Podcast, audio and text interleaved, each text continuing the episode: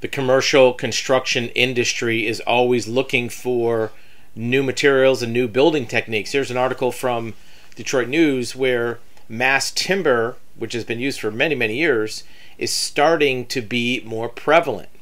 First of all, have you used this in your construction industry? Or if you're a client, have you called for this in your building specs? Mass timber is a process where you take basically laminated lumber and use it for structural components, not just sheathing or trim.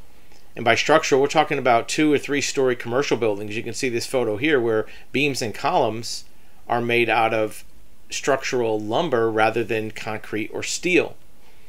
And it's not just a um, single sawn post or a beam like a timber frame building.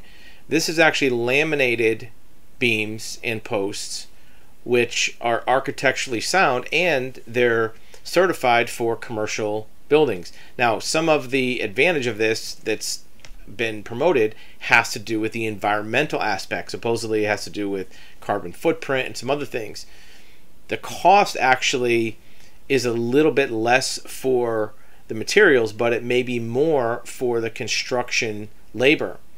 What are your thoughts on using mass timber or laminated timber for major structural components in a commercial building? We're not talking about an architectural design in a cathedral ceiling in a residential project or maybe an exposed beam in a, a deck. We're talking about major commercial structures.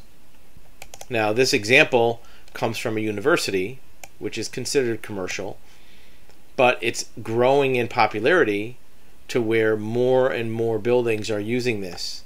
Tell us what your thoughts are in the comments, or if you've used this, what have been the challenges or advantages for a mass timber project.